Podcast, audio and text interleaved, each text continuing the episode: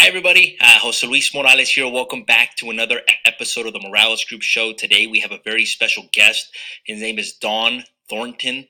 Uh, he is a real estate investor, and today he's going to be talking to us about a spendthrift trust, or the long name, non grantor, irrevocable, complex, discretionary spendthrift trust. And I said it all you got it. the first time. So.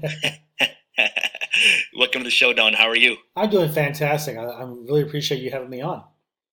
Of course, same here. So I'm excited about this episode, and the reason is that I found you on social media. Mm-hmm. Um, anytime I hear about ways to save clients money, uh, provide additional asset protection, it, it gets me super um, excited. So for our viewers that don't know who you are, is who is Don, and then how did you get involved in real estate investing, and then specifically um, how did you learn about the Spendthrift uh, Trust? Sure. Well, I am known as your tax savings best friend because most of us overpay in our taxes. And mm-hmm. I, you know, I work with professionals that whose sole purpose is to help people, you know, not pay taxes that they don't have to. So that's that's what I'm doing now. And I came to this because I have made a lot of money in real estate. And I was also writing a lot of big checks to the IRS every year, and I didn't like it. I mean, as far as my background, you know, I came into real estate completely uh, unexpectedly. My whole career path was I was going to be in the State Department. I was going to be a diplomat. I was a Russian major in college. I went over to the embassy and worked for two years on a contract so I could be in the country. This is during the Soviet Union and to get uh, to have ability to speak Russian, to learn to speak with Russians and get fluent, attain fluency in my language. Well, little did I know that the the whole Soviet Union would fall apart, and then there was all this business that came in, and I got hijacked by the sweet smell of money, and I was making. I was 22, 23 years old, making ten, fifteen thousand dollars a you know a month in a in a country at the time where if you had thousand dollars a month, you could live like a king, much less, you know, ten to fifteen thousand. Ten, fifteen. Yeah, I mean, it was just it was just a dream, and I said, I'm not going to go back and be a diplomat. Screw that. I'm gonna I'm going for the money. So I spent the next uh, I don't know 15, 20 years. Uh, well, about 15 years I was over there. Got married, got kids. You know, we have apartments. All we, we were doing. My mother-in-law and I were actually doing real estate investing in Russia. We were flipping we were flipping uh, apartments in Russia at the time. Mm-hmm. But eventually, all good things come to an end, and you know we just got to the point where I couldn't work there anymore. There was just no more opportunity for Americans. The real estate market was just it was it was too mafia-ish. You know, I mean, you're you're, you're every time you do a deal, you wonder if you're going to get met with by hitmen at the at the uh, at your apartment building and put a gun to your head and shoot. So it was like, you know what, this is getting a little too little too uh, um, for me. So uh, I went back. I went to Orlando, and you know there I needed to have a way to make money and I knew I would. I would I'd been spoiled already. I was never going to work for anybody again, and I was also spoiled by a certain uh, um, a certain level of income that I did not want to uh, get used to living less. So I said, "Well, what's it going to be?" I said, "It's got to be real estate." So I spent two years trying to find what worked for me, and one day uh, I was doing mortgages and, and, and, retail real estate just to keep the bills paid. I left my family in Russia. I came here by myself and said, I'll, I'll, when, we, when I got everything set up, you can come back here. So anyway, you know, I heard about my, my, my mortgage partner said, why don't you go to St. Pete? There's this seminar going on. This guy does short sales. So what the hell is a short sale? He goes, well, no, you can, you can, uh, you know, someone who owes more than the, the property's worth. Nobody wants it you can you can get the homeowner to work with you, and you can negotiate with the bank, and then you can create profit. So you're telling me that I don't have to risk a dime, I don't have to rehab, I don't have to do anything, and I can make tens of thousands of dollars in profit? He said, "Yeah." I said, "I'm there." So I went to it, you know, and and and uh, I. I don't like courses. I don't like seminars. I always feel like I could probably figure it out myself. And so I just raised my hand up and said, Look, I don't have the money for your course. What would you suggest I do? And he said, look up the, the foreclosures in your county and just go knock on their doors and say, I, you know, I see you're in foreclosure. I would like for you to buy. I'd, I'd like to. I'd like for you to give me your house. I said, give you? He said, yes, because that way you'll know if they're upside down. Because they're upside down, they'll say, yeah, take it. I don't want it. And the very first door I knocked on, and he, he told me, he said, if you knock on their doors, that was the thing. This was in 2003. So, and I said, okay, let's do it. And the very first door I knocked on, I got a house. You know, and so it took me about nine months, nine to ten months, for me to really get it. And then I, the, the the hardest part was the negotiation part, but I learned how to do that just by trial and error. And then by the end of 2003, I was almost running out of money. I was really getting a little tight. And then I said, okay, I got to have something's got to hit real soon. And so in February 17th of 2004, I got my first short sale. I made $13,072.83. I still remember that.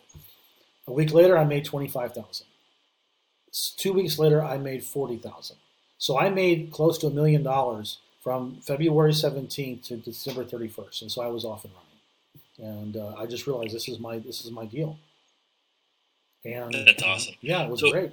So then, so then you obviously started earning a lot of money uh, mm-hmm. uh, doing short sales. Yes. And maybe we can do another episode on that because I love the um, uh, for anybody that's been in the real estate market for less than maybe like eight years, mm-hmm. they're not really familiar with no. the big short sale market. I'm lucky that I was familiar with it because I got into it in 2010 mm-hmm. and I got to see that. But I love to have an episode on that. But what I was going to ask you, you started making money and then I imagine that the next step was because it happened to me as well too. In there was one year where I paid like what I felt was a lot of money at that time, and I was like, man, I'm tired of this. Like, mm-hmm. I got to figure out ways to pay less money. Right. Um, so, how did you come? Uh, uh, how did you uh, learn about the spendthrift trust, and what is it, and how, and, and who does it help? I learned about it by sheer chance. Okay, a couple years ago, um, a wholesaler that approached me and he wanted to work with me with short sales. And so we had a great communication. I thought it was great. And, you know, I thought, okay, so going sent me a bunch of deals. And then he disappeared. And so he came back to me and said, hey, I said, yeah, what happened to you? Where, where'd you go? He goes, no, I mean, I got something better. I said, better than short sales? He goes, yeah. He says, come to dinner. Come to Thanksgiving dinner, and I'll tell you all about it. I said, I don't want to go to Thanksgiving. I mean, I, I just said, whatever. And he says, look, I'll make prime rib for you. I said, okay, I'll go. I stayed there like eight hours and he told me all about it. And I thought to myself, this is fascinating. The reason why I was so attracted to short sales was because, first of all, not many people wanted to do it. There was less competition. But it was the you got so much bang for your buck, like I said, because you can generate tons of money. And the best I ever had, I had, I had a couple times where I did six figure uh, discounts from the, from the bank. So it was like, wow, I can make so much more money so much more easily with short sales than I can flipping or doing the BRRRR method or whatever, you know. So um, I had the same, like, I got it. When he explained the strategy, I said, I got it. I got it. I said, I got to have this. I got to have this trust. So that's how I, that's how I learned about it. And then you know it's been it's been amazing ever since I've had it. Amazing. So let's assume that somebody doesn't know what the trust does, okay, or who does it help. So okay. let's just uh, backtrack. If sure. I don't know what the what the spendthrift trust is, what is it? Okay. Who does it help? How does it work? All right. Well, the official name of it is called a non-grantor, irrevocable, complex, discretionary spendthrift trust. I'm not going to go into that right now, but every single word has a specific role in allowing the trust to be compliant with a certain part of the U.S. tax code that allows major tax reductions to happen. Okay? So I'm just going to talk to you right now about who this benefits. There's four main benefits for this trust. The first one is any passive income that comes into the trust is not a taxable event for this trust. Okay? So, what does that mean? If I'm a real estate investor and I own a, a multifamily, and let's say I have 40 doors, that means that the trust, if the trust owns that building, if I'm an investor and I sell it to the, to, to the trust, I'm the trustee, so I still control everything. So that all my tenants are now paying me rent, paying my trust rent. So let's say that I get $20,000 a month combined from all my doors. That money comes into the trust as passive income, as, as rental income. Therefore, that is not going to be a taxable event for this trust. Number one. Commercial realty, any leases that come in, lease income is also passive income. Royalties, book royalties, film royalties, song royalties, anything that has to do with royalties, oil and gas, things like that. Royalties are also passive income, not taxable income for this trust. And then limited partnership, limited partnership um, uh, profit sharing. That's also not a taxable event. So imagine now, oh, sorry, uh, investment income. If you have a Charles Schwab account, Fidelity, you got stocks and bonds, you have anything, that's you have passive investments, that money comes back into the trust. Again, not taxable. So you can imagine who out there fits those descriptions of who. So that right there, those people could could benefit from this trust. The second big advantage we have from a tax point of view is that when you have an asset that is inside the trust, the trust owns it. Apartment building, rental property, it could be cryptocurrency, it could be whatever, anything of value that when you sell it would trigger a capital gains tax event. If the trust sells it, that money comes back into the, tr- into the trust. It is not a capital gains tax event. So you don't have to do a 1031 exchange. You don't have to do a deferred sales trust. You don't have to do a Delaware statutory trust. You don't have to take accelerated depreciation, you know, um, for real estate, right? You don't have to move to Puerto Rico for six months out of the year. You know, you don't have to drop everything into an inter- to an opportunity zone. You don't have to do any of that because all those have to do with deferring the, the capital gains. This one is not deferred. It's it's just it's just not a taxable event.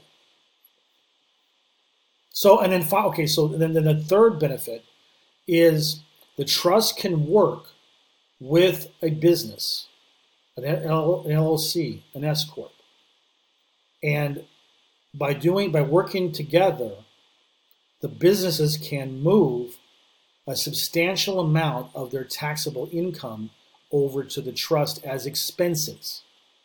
Okay, I'll get into that a little bit later, but all we're doing, the trust can add two additional expenses that the that the companies pay, and by doing so, large amounts of their taxable income can be paid to the trust and as passive income, and so they can re- substantially reduce their taxes that way. And then finally, because it is it is a spendthrift trust, that means that any assets that are sold into the trust are locked down as tight as you can get in this country. I'll give you a couple examples. Most property owners live in fear of the government coming knock on their door and saying, we're going to build a road through your front yard, so you're going to have to take our price, or we're going to sue you for their domain. You're going to lose everything. And so people just buckle under. If your tr- if your house and your land is inside this trust as a trust asset, they can't do anything. They cannot get force you to move. That's number one. Number two, you know, I'm sure a lot of you people have heard about this uh, wonderful gentleman called O.J. Simpson, and you know he had you know, the Goldmans filed a civil lawsuit against him, a wrongful death, and got a wrongful death judgment against him for 34 million dollars. We're into we're like 20 plus years since then, but OJ had the foresight or had good advice to sell all of his assets into a trust with a spendthrift provision before the civil suit was inst- was instituted or, or was uh, uh, instigated, not instigated, but was uh, uh, started, and then they haven't cracked his trust yet. So that just gives you an idea of what. So that's those are the four biggest benefits this trust gives you. Okay, and then um, w- are you able to use the income like to live in it? So like, let's say that I sell a property and mm-hmm. I don't want to reinvest, so I don't want to do a 1031 exchange. I just want to cash out. I have the option of obviously cashing out on my investment, paying the capital gains. Mm-hmm. That way, I can use the money can I still use the money to live, or how does that portion of it work? All right. So the trust is not like a corporation or an LLC in the sense that you know you you have more leeway as far as what is a trust expense as opposed to what a write-off is. Okay, so first of all, any asset that you sell into the trust, whether that be personal or business, the trust is now obligated to maintain and pay for those assets.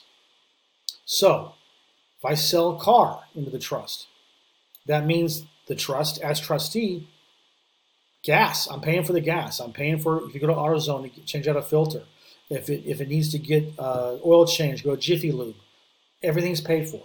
Okay. So the house, if I you know our, our, our primary residence, that's now a trust asset. That means the trust pays for everything, the the mortgage, the insurance. If you're at landscaping, plumber comes and does something. You know whatever whatever it has to do with that uh, asset, the trust pays for that.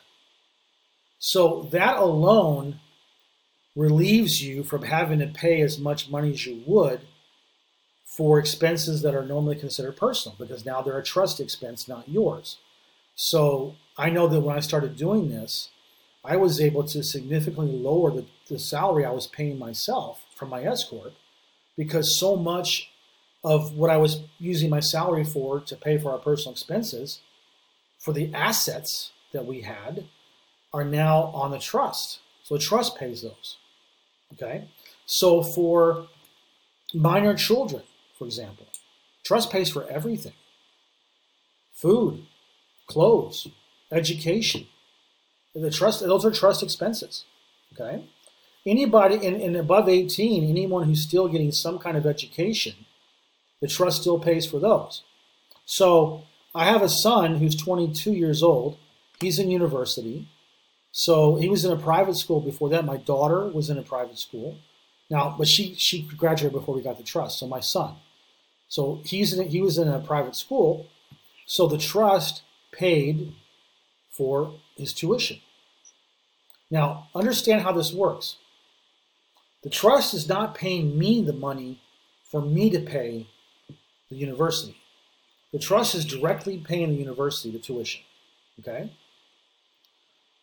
my son has a car. I did not give, the trust did not give him money to buy the car. That would be a taxable event for him. The trust bought the car. The trust owns the car. The trust pays for everything that has to do with the car. But he's allowed to drive it as a beneficiary. So I don't give him a stipend to, to go buy food at university. The trust buys a food plan with the university and he gets his food there. You see what I'm saying? Yeah. So we're not. So, so almost, I'm sorry. Go ahead. It's almost like a way to take certain personal expenses, uh, things that would normally be mm-hmm. personal mm-hmm. expenses. Yes. And basically, instead of you paying them personally, have the trust pay yes. them, which makes it so that mm-hmm you, you need you can basically pay yourself less money yes that would you would normally not be able to write off basically exactly. because like if you're using the car for personal purposes mm-hmm. you wouldn't be able to uh, unless it's for a business you likely wouldn't be able to write it off right um, so okay yeah and then uh-huh no i'm just going to say i mean you know you if you have a beneficiary who is physically mentally challenged in some way disabled then the trust pays for everything for them for their entire life you know, is, is trust expense. Now, when you're an adult, it's a little bit different. I mean, you know, there's it can pay for, like I told you, as far as showing how with the assets and what it can pay for assets wise and so forth. But it can't pay for food for you. Can't pay for what we call fashion. You know, um, I'll give you I'll give an example. So I was invited uh, this weekend to go do, film an infomercial about the trust in my trust business. So I went. It was here in in uh, Florida, St. Pete. So I bought some some clothes for that because we did, did different shoots and they wanted to have different things. So I bought some clothes for that. The trust paid for that because that is has to do with my the trust business. If I had said, if my wife said, you know, honey, um, you know, you need some new clothes, and we go down to you know Macy's or Dillard's or wherever, Neiman Marcus, and we buy clothes, that is not a trust expense. Okay, so when I was at when I was in St. Pete, it's just like with the, the company, right? You know, we, we we went out after after uh, the infomercial, took them all out to to uh, dinner, had a great time, went out to a club afterwards. Trust paid for all that because it had to do with my trust event. Now, if I had done that with just my my boys, not a trust expense. So you see how that works, and also Yeah. fun. Okay, so if I just so I'm if I'm I, I'm going to be flying to Italy this year, I'm gonna I'm probably going to spend a month there. I'm going to rent a, rent an apartment uh, and stay there and just have some fun. That is not a trust expense. Okay, so that's going to be paid for me personally. So, So, are there like general rules of thumb? Like, so anything that, um, uh, are there rules of thumb as to what is considered an expense and what isn't considered an expense? Like, if it's used for X, then it's considered an expense. four F's. Okay, food, fashion, fun, and facelift. Oh, by the way, medical is also a trust expense. I forgot to say that. Health, health and medical wellness, that's all trust expense. So, we already talked about food, fashion, and fun a little bit, you know, with vacation and, and clothes and so forth. Those are not considered trust Those expenses. are not trust expenses, no. Okay. So, um, facelift too. Elective surgery is not going to be covered. It's not a trust expense, but you know, but the trust pays for insurance, pays for if I, anything happens health wise, trust pays for it. So that you know, any like acupuncture, any kind of uh, medical procedures, whether it can be non-traditional or not, those are trust expenses. So it covers a lot. So, so what's the negative with the trust? Because I mean, obviously, I'm listening to all this, and it all sounds like great. is there Um, any downfalls to this? There, there can be in the sense. It's been what your agenda is. You see, we got into this late, late in the day. For me, I'm 59 years old. We've got everything we want. I don't care about credit, for example. We buy things for cash, so I don't need to show a lot of money personally. Now, I don't. I haven't paid taxes the last couple of years either, so that's great, right? Because you know, um, officially, I made a lot, a very little money on my tax return because most of the trust is paid for almost everything, and I live very frugally, you know, as far as officially goes. But if I had done this 15 years earlier, 20 years earlier, then I would not have wanted to do that because I still wanted to be able to qualify for loans and get credit, credit lines, and so on and so forth. So I would not have been able to take advantage of everything the trust offers because I need to show more income and have more things in my name. So at least initially when I got the financing for them. So if you if that's important for you, then you are going to you're not going to be able to get as much so that you're not going to get as big of a chunk of the tax advantage from you personally because you're going to be paid a W- you're going to be paid a W two salary, and of course we know that's going to be you're paying taxes on that, right? So whatever we, however much you want to uh, show is how much you're going to pay taxes on as a salary. So you wouldn't be able to get an equity line of credit, basically, because the assets are owned by the trust. In other words, No, you can get no. Listen, you can get financing on an asset if the asset can offer collateral. Sure, you can do that. And if you don't pay your bill, you don't pay your payment, they can they can foreclose it if it's used as if it's used as an, a a collateral for a Collateral. loan. Mhm. But the difference is is that they can't penetrate the trust to get to other assets. They can go after that particular asset, but that's it. Okay. So it's almost like having like uh, individual LLCs for each property because they can't go after the other ones. Right, but the only difference is is that any any attorney worth his, his or her salt can crack most LLCs eventually. They want to, whereas they're not going to crack this one.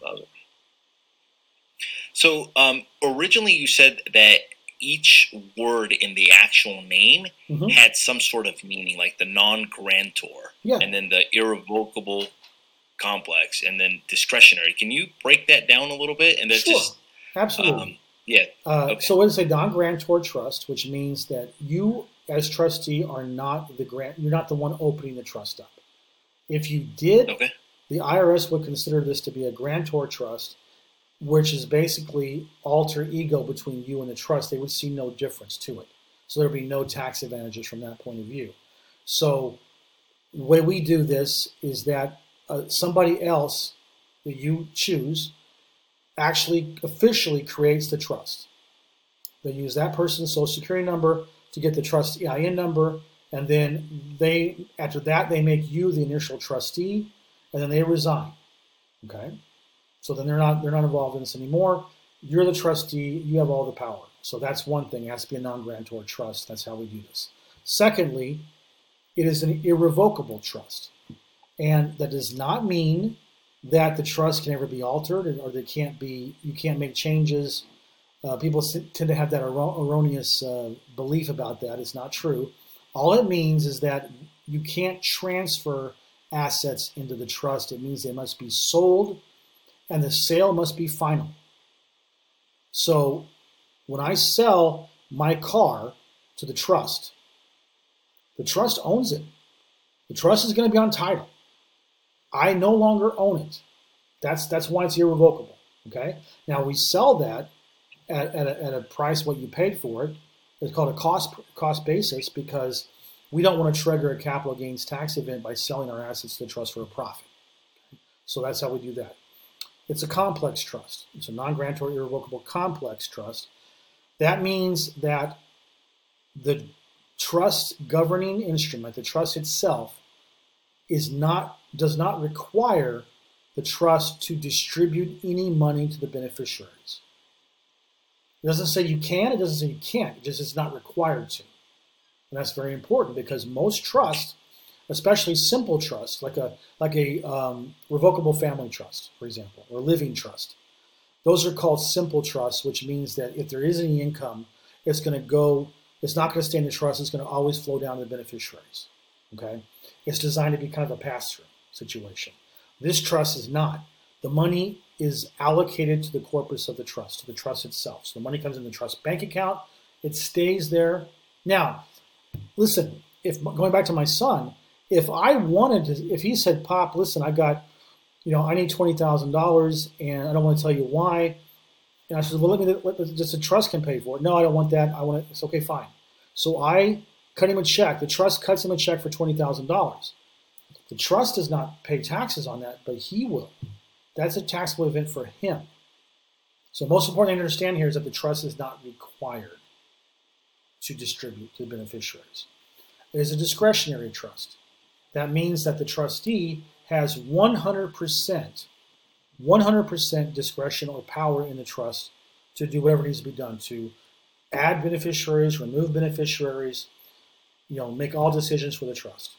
And that's important, uh, and I'll get into that in a, in a second. But the final one is it's a spendthrift trust, and that's where the asset protection comes in. That's when I spoke previously about O.J. Simpson, about eminent domain, because that provision means that unless they can prove that you have done criminal activity or you illegally sold your assets into the trust to avoid a lawsuit, which is called fraudulent conveyance, then they can't it, it cannot be sued.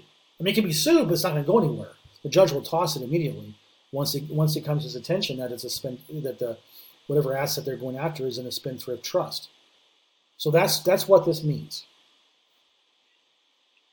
And then you, you talked a little bit about um, the sale of the property into the trust, and you mm-hmm. talked a little bit about selling it at a cost basis. Can you go over what that process looks like sure. of selling items into the trust? Sure. Okay. So we have about nine investment properties that we sold into our trust. What that meant is we did a bill of sale.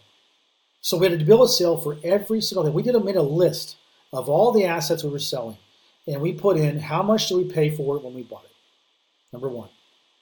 If it's real estate, we added 25% to that for household furnishings, you know, uh, you know, fixtures, whatever. Okay, so we add 25% to that.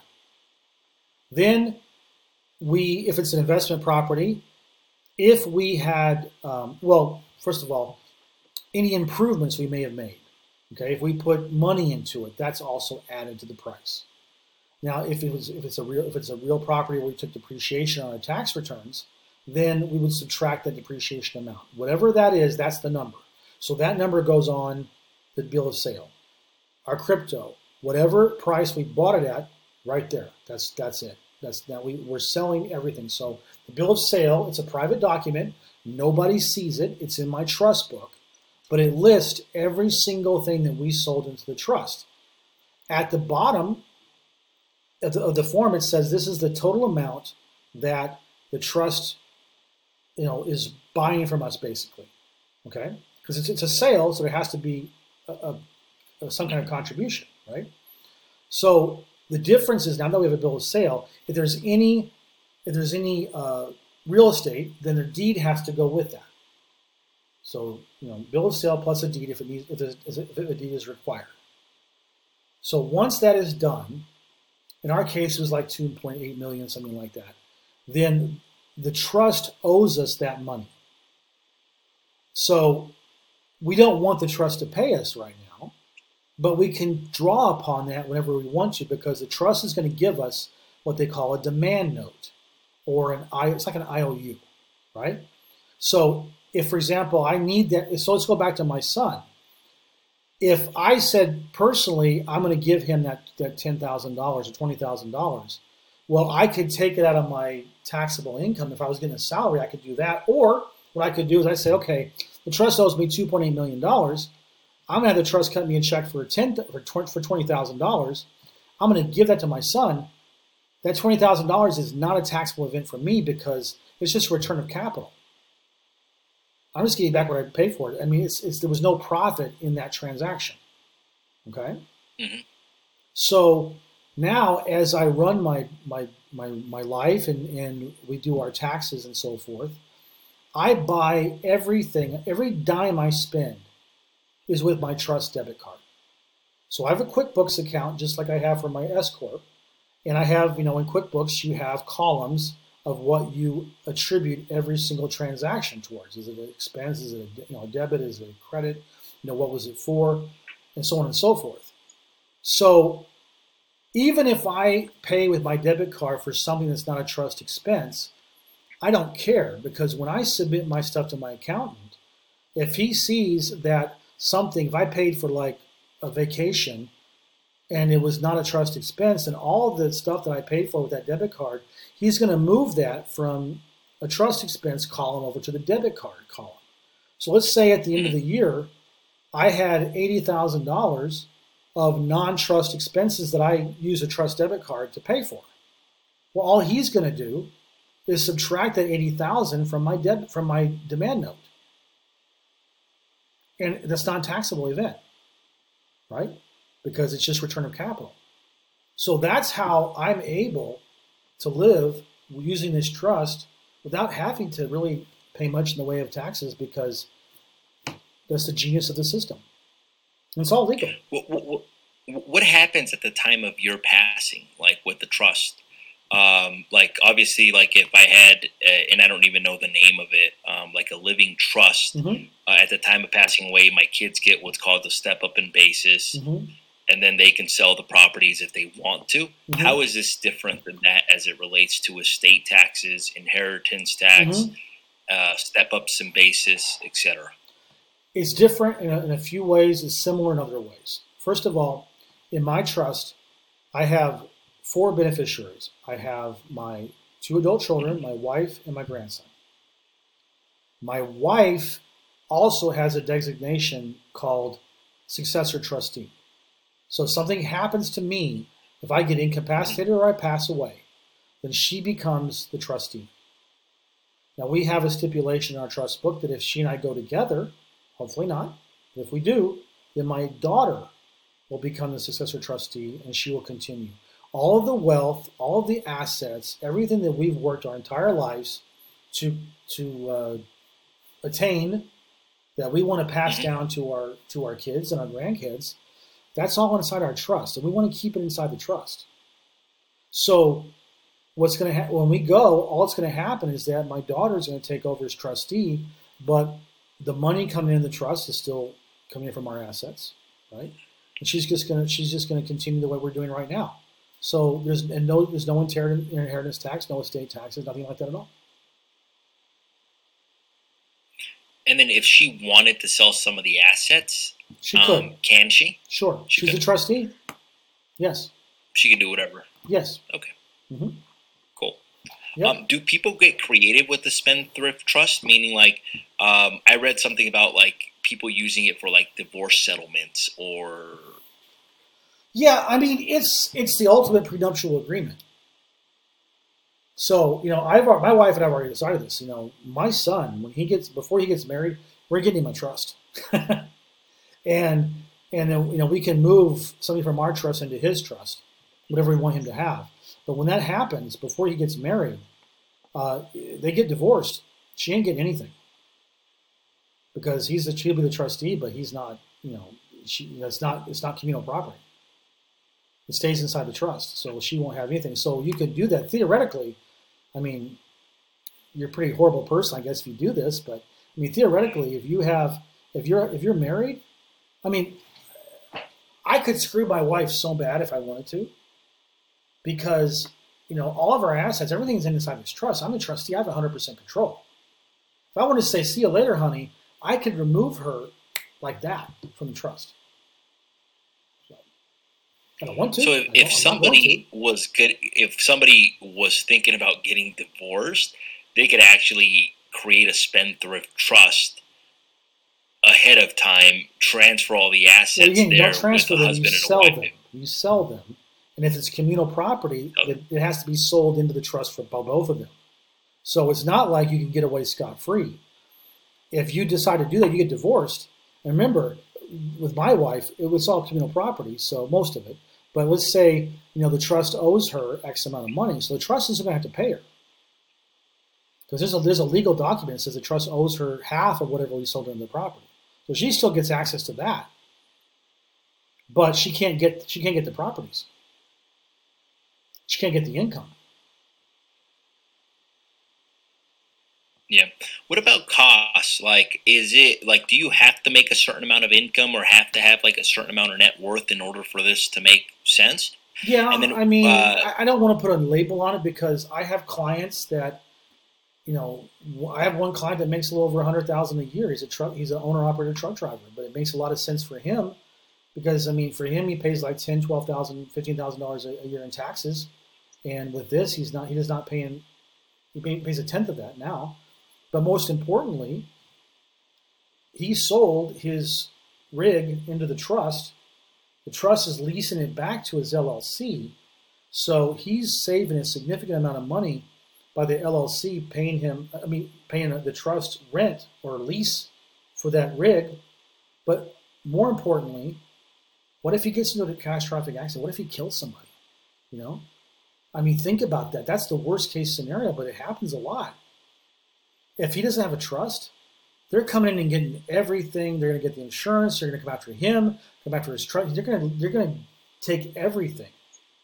But with the trust, that all his because he's going to sell. He sold all of his business assets into the trust, including the rig. They're untouchable now. All anyone can do is go after his um, insurance. That's it.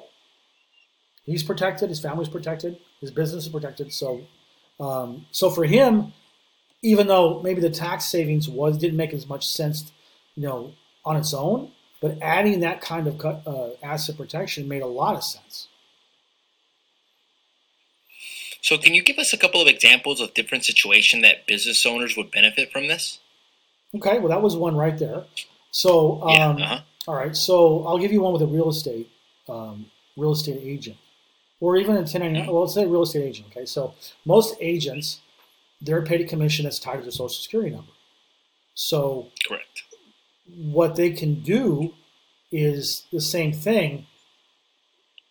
The commissions go to their are paid to them, and of course, all that's going to go down to their Schedule C in their tax return. So they're going to um, normally that's you know they're going to be taxed on that, but you can set up a business trust with this regular trust, a non-grantor trust that we do, Spendthrift Trust. And so that real, real estate agent can sign, the, the, the, trust can do a personal service, a professional services agreement with her as a real estate agent. She keeps you know 95% of her commissions can now go over to the um, business trust. And she's going to run her business through that. She's going to run her you know make all she pay all her expenses and so on and so forth. And then the, the her spendthrift trust is going to sign an agree, uh, lim, you know, limited partnership agreement with that business trust. So whatever's left over can move down as a as limited partnership profit sharing into her beneficial trust which is not going to be it's a passive income so it won't be taxable for this trust so by doing that, she's moving legally moving a huge amount of her of her money over to the trust. You know, but it's as an, it's as an expense. If listen, there's a there's a um, there, the IRS has a concrete bedrock rule of the assignment of income that the he or she or it whoever earns the income pays the taxes. Okay. Mm-hmm. And so when people hear this, they think, "Oh, you can't do that. That's you're violating the assignment of income uh, uh, doctrine." But it's not, because if she took that ninety-five thousand, let's say she had a commission for hundred thousand, she took ninety-five thousand and moved it to the trust. That's taxed. She, that's not. You can't do that. They'll be taxed. Okay. But by doing it this way, all she's doing is adding additional expenses to her as an agent a business can pay expenses, right? There's nothing wrong with that. People, you know, you know, you can sell a business can sell its assets into the trust, and the trust can lease those back, and the IRS will allow up to 80 70 percent of the business's net income to be used as a taxable, uh, you know, for a release payment, right? I mean, it varies; it goes up and down. It depends on on your cash flow and so forth, but just in general, but that's that's the most you can get. So, you know, businesses do leaseback strategies all the time. That's all we're doing. We're just adding additional expenses to a business that the business pays to the trust, but in a way that it's passive income for the trust. You see how that works? Yeah. Okay. So that's what I'm saying is that that's that's one example. So another example. Let's say that someone, uh, a 1099 employee, let's say that he he's doing does really well, or he or she does really well, makes five four five hundred thousand dollars a year, and it's not salary, it's not W two, but it's ten ninety nine. So in this situation, what they could do is have the have their clients pay them into an LLC, make the trust as much as a ninety percent limited member, the multi-member LLC. They're they're controlling member, but they only have ten percent maximum. Okay, and so what will happen is is that that that um, 1099 person will sell again the assets of the of the LLC to the trust. The trust leases them back to the LLC, and then after the lease payments are paid by the trust, the LLC's income is going to go down drastically. But even whatever's left, 90 up to 90% of that can go over to the trust as limited partnership profit sharing. So theoretically, if you got a million dollars of net taxable income in an LLC, you could move as much as nine hundred and seventy thousand dollars that over to the trust through a leaseback strategy and limited partnership profit sharing. I love it. Yeah. That's awesome. Mm-hmm. Um, is there anything else that you think are that would be helpful to our viewers as it relates to the uh, spendthrift uh, trust? Yeah, I would just just say a couple of things. Uh, the part of the tax code that makes this legal is IRS Code 643B, right? And so, as someone that you know files taxes, my trust files taxes. I know how this works, and you know we have we have a network of accountants who specialize in doing 1041 tax returns for clients who have this trust, this specific trust. The most senior one has done this for 33 years. And he's done tens of thousands of trust tax returns in his career. Not one time has it ever been audited. Not once. Okay? When when the trust was copyrighted in 2001, I believe, uh, the IRS came and asked for a copy of the trust for them to examine. So they came to the office, the, the law firm's office, and they were given one, of course. They came back, I don't know, a few weeks later, and the agent said, "Yeah, you're good." and he left an opinion letter that said, "Yeah, this is this is 100% legal." Um, you know, there is 50 plus years this has been out there. And so I, I hear a lot of people saying, well, it's too good to be true. It's like, well, yes and no. I mean. It was the idea of, of, of being, you know, Columbus going to China was too good to be true, but he made it to America. You know, I mean, you know, it's, it's just because you don't have the knowledge doesn't mean it's, it's too good to be true. Obviously, the knowledge is there, the experience is there, and this is you know this this part of the tax code has been there since it was first passed in the early 1900s. So they they put it there. If it's there and you can use it. And then you actually help clients set this up, right? Yes. So if somebody wanted to get in contact with you to be able to set this up, or maybe somebody had a couple of questions about this, what would mm-hmm. be the best way for them to do that? You know, I think the best way, I'm a very simple person. I operated my real estate investing business through my cell phone. And I've had the same phone number since 2002. And so, you know, every I, have given my phone out to everybody. I don't I don't even care about hiding anything. Take my phone number, okay? I would say send me a text. My number is 407 902 7827. Send me a text and say I want more information about the trust. I'd be glad to send it to you. I love it. And then they could also follow you on social media, right? Mhm. Um, as well too, if they wanted to. Yes, I'm, Um, I'm, I'm big on TikTok. You can find me at, at Ironclad Trust. All right. I'm on YouTube. Just Google my YouTube channel. It's Don, you know, youtube.com slash senior, S E N I O R, trust specialist. Okay. I'm saying this is Don, the senior trust specialist. You can go find me. On, easy to find me on YouTube. Okay. I'm on Facebook, Instagram, LinkedIn. So yeah, just uh, you can find me. I love it. Great. So I, I want to say thank you, Don, uh, for obviously coming on the show. This is a topic that we've never uh, covered on the Mm-hmm. show. Um, I think it's like a niche type of topic, but I think that there's people out there that can Sure. benefit from something like this. Absolutely. Uh, for me personally, um, any good books that you'd recommend on this that, like, if somebody wanted to learn more about it, Uh, Um, it's, it's interesting you said that because I'm actually in the process of publishing a book about it. I love it. Yeah, so I I will it. definitely reach out to you, and uh, you can get my book because it's coming out real soon Yeah. in May. We're gonna get we're gonna publish it in May. I love it. You know, it's funny. Um, I did an episode on uh, self-directed IRAs, and the first time I did it, my eyes were just like glossy. And then I read a book on it, and now I feel like okay, now I understand the topic a lot, a Mhm. lot better. Yes, Um, so whenever I have somebody on the show like you that comes in with a topic that maybe I'm not as familiar with, hmm I always read a book on it, and then that helps me understand it fully. So yeah, I'd be excited about the Yeah, book. I'll definitely get and you one when it comes out. When, depending when it comes out, we may be able to link it to the to the podcast. Hey, so perfect. for for our viewers out there, I just Mhm. want to say thank you guys. Uh, Don, thank you so much for coming on. Uh, this was another episode of the Morales uh, Group Show. Uh, today we talked about spendthrift trust, non-grantor, irrevocable, complex, discretionary spendthrift trust. Um, if you like this episode, make sure to hit the the subscribe button. If you feel that this episode would be helpful to a friend, make sure to hit the uh, share button. Thanks again, Don, and I look forward to doing another episode maybe on short sales with you. Thank you.